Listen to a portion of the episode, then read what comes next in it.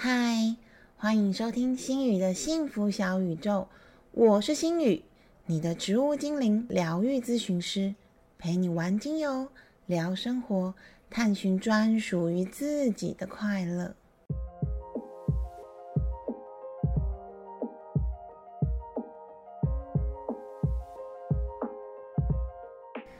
啊，今天在。整个开始之前，心宇想要先跟大家 say 一个 sorry，因为我们这一次的主题是读朋友，怎么样辨认读朋友的关系，还有怎么样远离读朋友呢？但是因为这个主题它的内容实在太多了。因为最近真的很有感啊，我身边好多朋友都有这个状况，所以星宇也打算要把这个主题分成两集。今天会是上集，上集我们会先介绍什么是读朋友，以及人们为什么明明已经感受到了读朋友或者是读环境，却离不开呢？而在下一集的节目当中，心宇就会分享，当你碰到了毒朋友或者是毒环境，你能够为自己做些什么？还有，当然就是跟毒朋友有关的芳香处方喽，包含就是可以帮助你自我保护，还有可以增强你能量，赶走毒朋友，就是排毒的芳香处方。两集节目都很精彩，请大家一定要好好听下去哟。今天在正式节目前的分享小时间，心宇想要先问问大家：你们有做公益的习惯吗？如果有的话，你们平常都是怎么做公益的呢？上一集的分享小时间中，其实心宇有聊到照顾好自己。也是做好事跟做公益的一种，因为当你照顾好自己的时候，你会对你身边的家人和朋友都有好的影响，甚至你的好气场也会影响到那些不认识的人或者是路边临时认识的人，所以这其实也是做公益跟做好事的一种。心宇觉得这一点很重要，也很棒。那除此之外，我们还有什么其他的方式可以做公益呢？啊，首先先就是很不要脸、厚脸皮的来跟大家讲一下，请大家做做好事，追踪我的粉丝页跟 IG 好吗？不管啦，不管多厚脸皮，大家还是要追踪一下心宇的幸福小宇宙哦。最近的粉丝增加人数有一点慢啦。那其实我想要跟大家分享一件事情，是大概上周还是上上周，我参与了一个由白老师语文自由学校 AFA 还有 Makila 所合办的梦想淘金战士的暑期营队。在营队中，刚好碰到罗惠夫卢颜基金会的行销人员桑尼。桑尼他在整天的营队课程最后面。和一般国小的小朋友们分享了一些内容，还有小朋友们的直觉的反应，都让参与者我本人非常的感动。所以我想要在今天节目的开始之前，先跟大家分享。有粉丝知道罗惠夫鲁颜基金会是什么吗？这个基金会主要帮助的小朋友对象包含了唇腭裂和小耳症，耳朵的耳。桑尼他首先先简单的介绍了这两种就是病况，在他一开始介绍的时候，因为有秀照片，就有小朋友在看到唇腭裂的照片时，他们就发出了“哎呀，好可怕哦”这样子的声音。这个反应非常非常的真实，也是这些颅眼损伤的小朋友他们常常碰到的反应。但是让我很感动的一点是，桑尼他跟小朋友说：“他说，所以我需要你们从今天开始知道说，哇，我现在认识跟我长得不一样的小朋友了，能够接受并且了解和自己有不一样的人。我觉得这一点对不只是小朋友也好，不只是大人也好，都是非常非常重要，还有通向自在之路一个非常重要的一件事情。而这个为期三周的营队，它的目的除了培养小朋友的财商，也包含情商、自我觉察和爱的能力。例如，我参加早上的课程，老师就会循循善诱，引导小朋友感谢身边的人事物。然后，像小朋友在已经度过的一周多的时间里面，他们累积了一些通用的货币。然后，小朋友他们就可以用这些货币去干妈点买玩具。但是这一天，罗惠夫卢岩基金会的桑尼来到现场，老师在最后面有拿出罗惠夫的捐献箱。好多好多的小朋友，他们仍然依序排队，投入他们的金币、银币和铜币，甚至有一些小朋友梭哈他们的小钱包，然后把他们所有的钱，包含他们的爱心，都一起捐给这些颅眼损伤的小朋友。心宇在旁边看着，我觉得很感动，我也觉得很开心，因为能够在这些小朋友的心中种下一颗。我能够接受和我不同的人，甚至我可以去爱他们的小树苗，让他们能够多一点同理心和爱人的心。我想这应该就是教育的魅力了吧。在这边，我也很想帮罗惠夫鲁源基金会来公益工商一下，除了可以捐款做爱心之外。其实他们现在还有针对国小二到六年级的小朋友举办的绘本比赛哦。只要小朋友把自己任何跟冒险有关的经历画成绘本，不是一定要去什么亚马逊探险，或者是去日本玩那种冒险。就比如说你参加营队啊，你去阿公阿妈家玩，甚至你去新的环境，你认识了新朋友，玩了新的游戏等等，都是一种冒险啊。小朋友们可以借由把他的生活画成绘本，这一点不只可以培养他们的观察力、想象力，还能够培养他们把事件组织成一本故事书的能力。更厉害的是，第一名还有三万元的奖金诶，是不是可以让他们在暑假期间来挑战看看自己，或者是跟同才一起完成一本绘本？不止小朋友可以赚钱。妈妈也可以抽佣啦。那我前面所讲有关小朋友的冒险故事啊，其实认识新朋友和参加新的团队也是冒险故事的一种。朋友是我们在人生当中很重要的一环，也就是人际关系。当我们有好朋友的时候，是一件非常非常幸福的一件事。但是。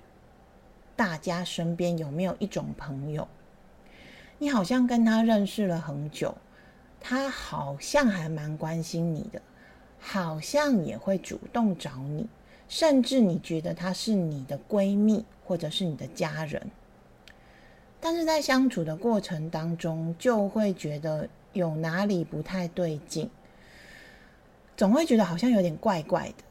我们也会常常被刺伤，跟他们相处的时候就会觉得不开心，甚至我们会觉得自己好像很糟糕，做人很坏。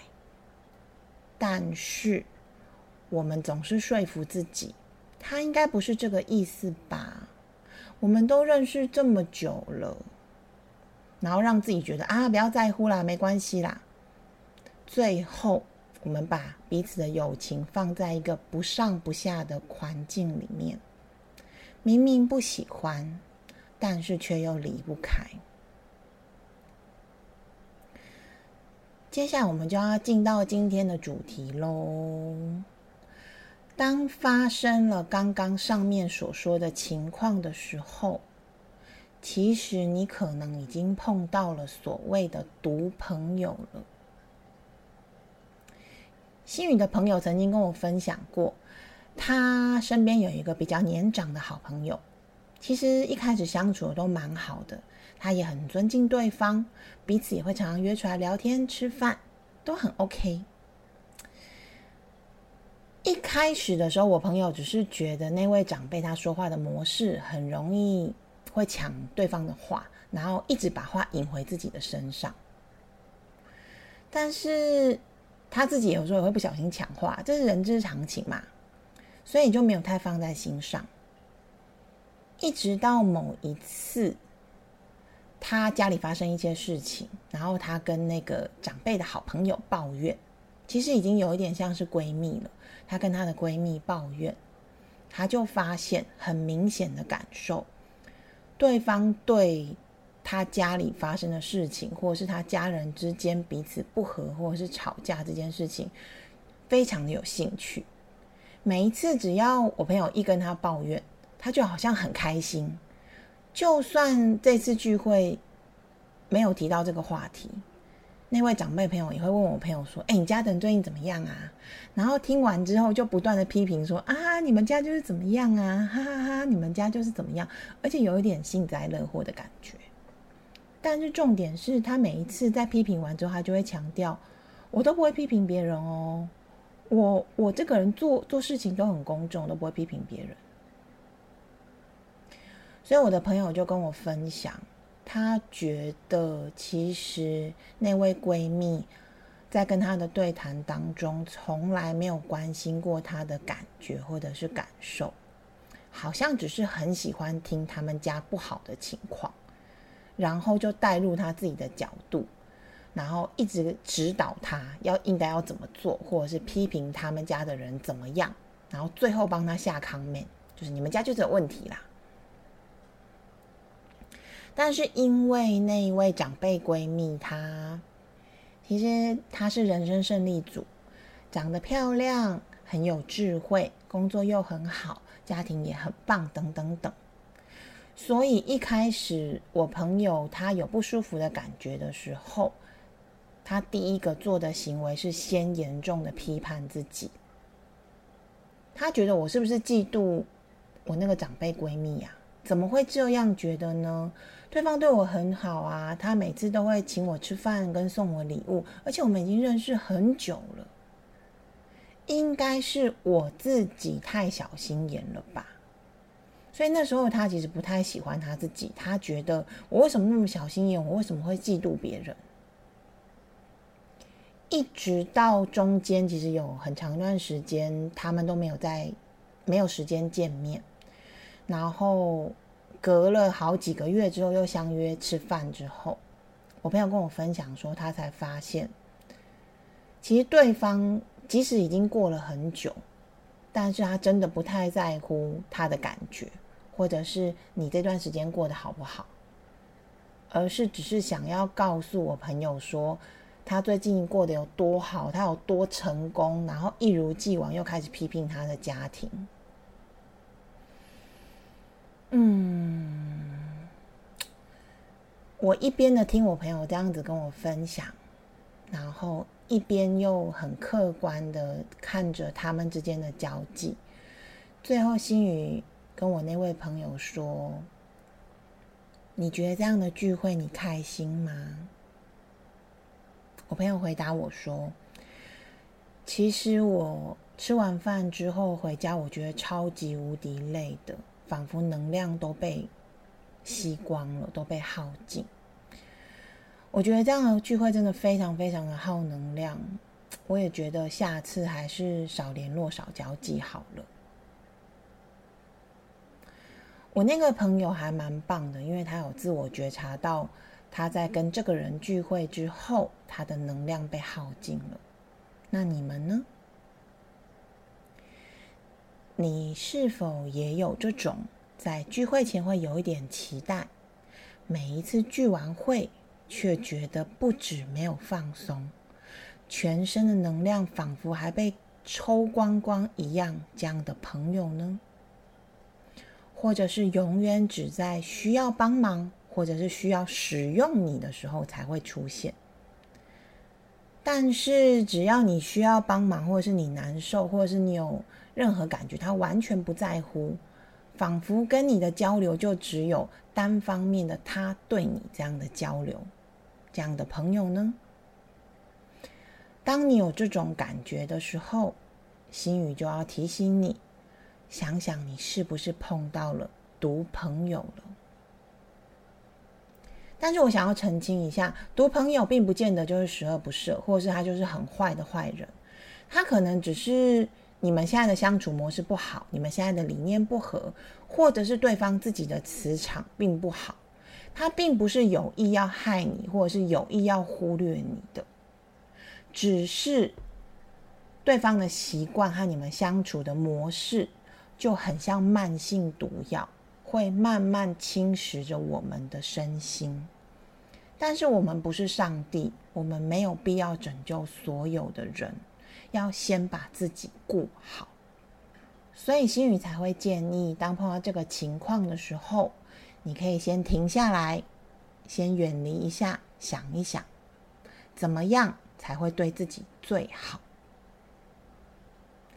因为我们人是群居的动物。很难离群所居，也很需要朋友或家人的陪伴。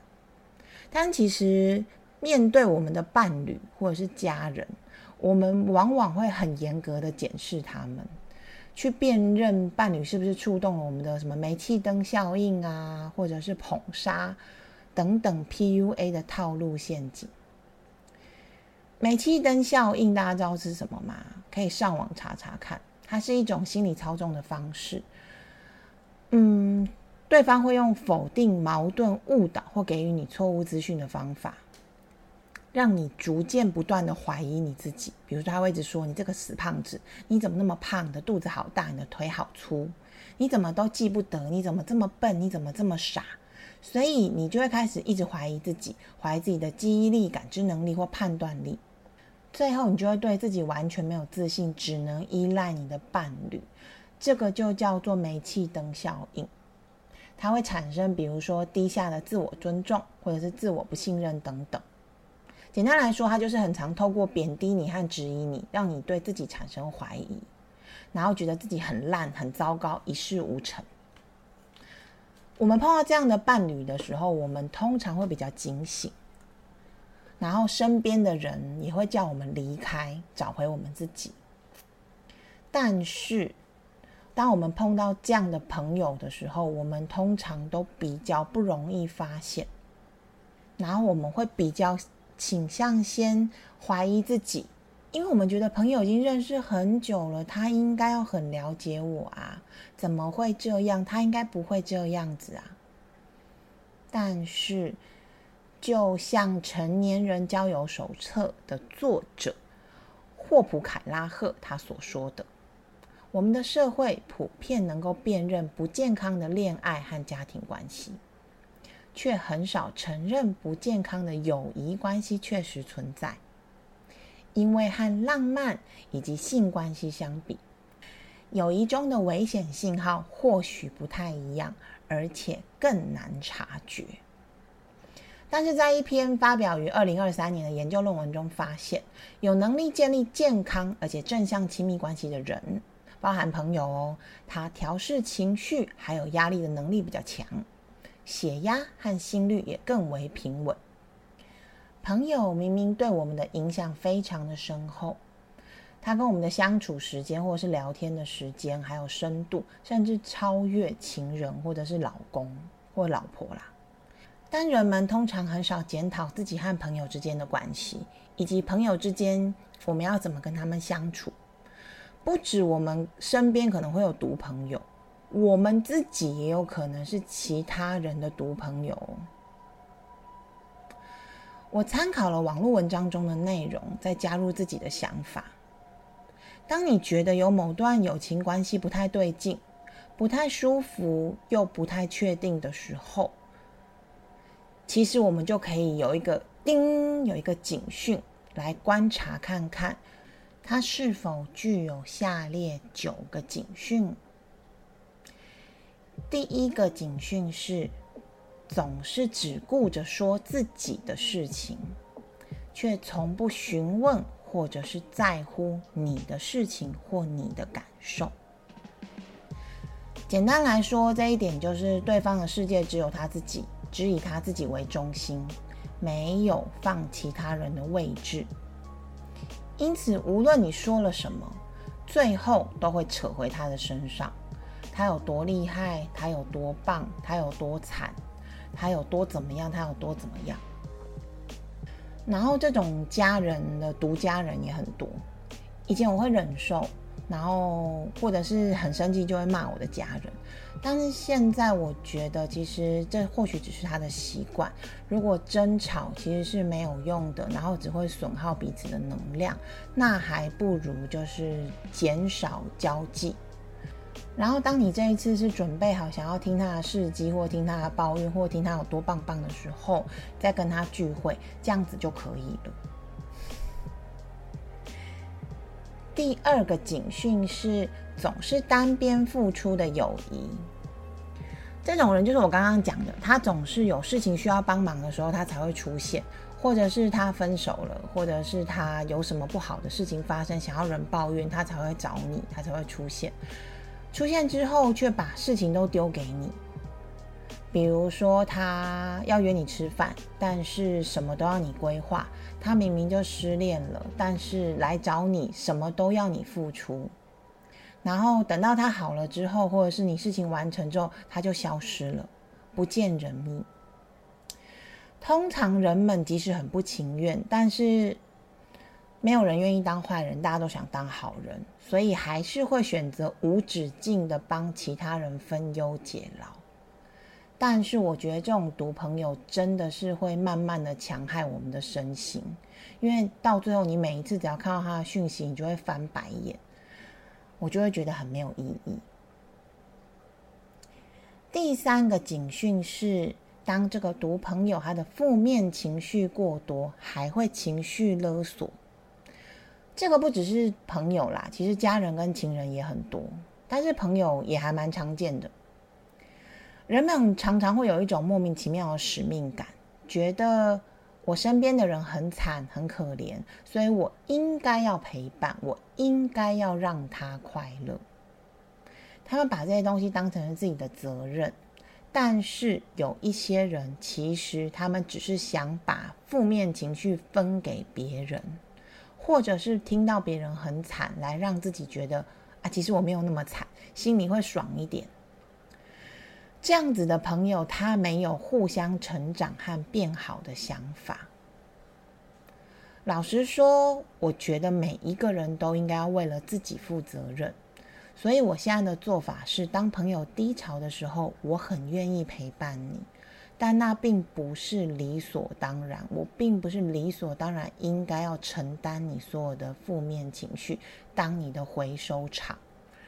而我们吸收了过多的负面情绪时，我们自己的能量跟磁场也会受到影响哦。第五个警讯是：当你是因为你觉得有义务，所以才继续维持的友谊。这一点有一个部分跟上面比较雷同，它就是人们通常都会有一个潜在的义务感，是权利义务的那个义务哦。我们会觉得身边的人是我的朋友，所以我需要为了他的开心负责，我应该要让他快乐，因此选择强迫自己留在一段其实已经不合拍的友情中。例如童年的玩伴，他们或许已经因为物换星移，然后时间已经过了非常非常久，他和你的价值观其实早就不再合拍。每一次见面也没有什么话聊，你就是听他一直抱怨，抱怨老公，抱怨小孩，抱怨工作不好，抱怨所有的事情，甚至他们会跟你借钱。但是人们总是会说服自己说。我们都认识二十年了，他以前对我很好，我们以前也很合的，所以他现在应该只是短暂的不好吧？我再忍忍，我再陪陪他，这个一忍就有可能会拖垮你。第五个警讯是，他会明里暗里的跟你比较或竞争。这样子的毒朋友，他不太会因为你表现的很好，或是发生什么好事，他会真心的替你感到开心，或者是祝福。有些人，当你跟他说：“哎，我跟你说，我得了一个什么奖？”他会说：“真的很棒哎，恭喜你！”甚至他还会关心你最近好吗？最近不好吗？但这这样子的类型的毒朋友，他总是在你分享你的喜悦之后，告诉你他也有多少的好事。他才是最棒的，他有多么的厉害，或者是当你跟他说：“哦，我最近要接一个新的工作，我觉得好难哦。”他会说：“哪里难了？很简单啊！我跟你说，这对我来讲根本就是轻而易举的事情。”他不会同理你，他只是会不断的在你面前表现他的优越感。第六个警讯是：这样的毒朋友，他无法真诚的表达歉意。其实我们都知道，朋友是一辈子的，相处久了，吵架都是非常正常的一件事情。但是如果对方他总觉得都是你的错，或者是都是其他人对不起他，甚至其实他应该已经知道了他有一点不对，但是死鸭子嘴硬，就是连一声抱歉都不肯说。还有一些人，他们可能会说：“好啦，我错了，总可以吧。”但是你明明就怎么样怎么样怎么样，他们承认错误，只是要再次强调你有多么的糟糕。以前我会容忍这些朋友，我觉得他们很辛苦。但是现在对心宇来讲，我觉得这样的朋友，其实他们只是没有办法对自己负责。当他们没有办法对自己负责，他们也不愿意对别人负责的时候，其实他们的价值观已经产生了偏差。我觉得跟这样的人在一起真的很辛苦，因为你永远都要不断的认错，甚至当你认错，你说嗯，好吧，那我可能有让你不舒服的地方，不好意思，他还会说，我又没有要你道歉，我只是觉得你就是怎样怎样怎样怎样，你根本不清楚他到底想要干嘛。如果是现在的我，我就会暂时停止联络，因为我觉得这样彼此的相处都好累，好辛苦。第七个警讯是不尊重你的界限，他总觉得你应该要退让。当你已经很清楚的表达某一些事情，你并不喜欢，朋友却仍然像无所谓一样的一犯再犯的时候，这个朋友他其实不懂得尊重别人，而尊重其实是人跟人相处最重要的事情。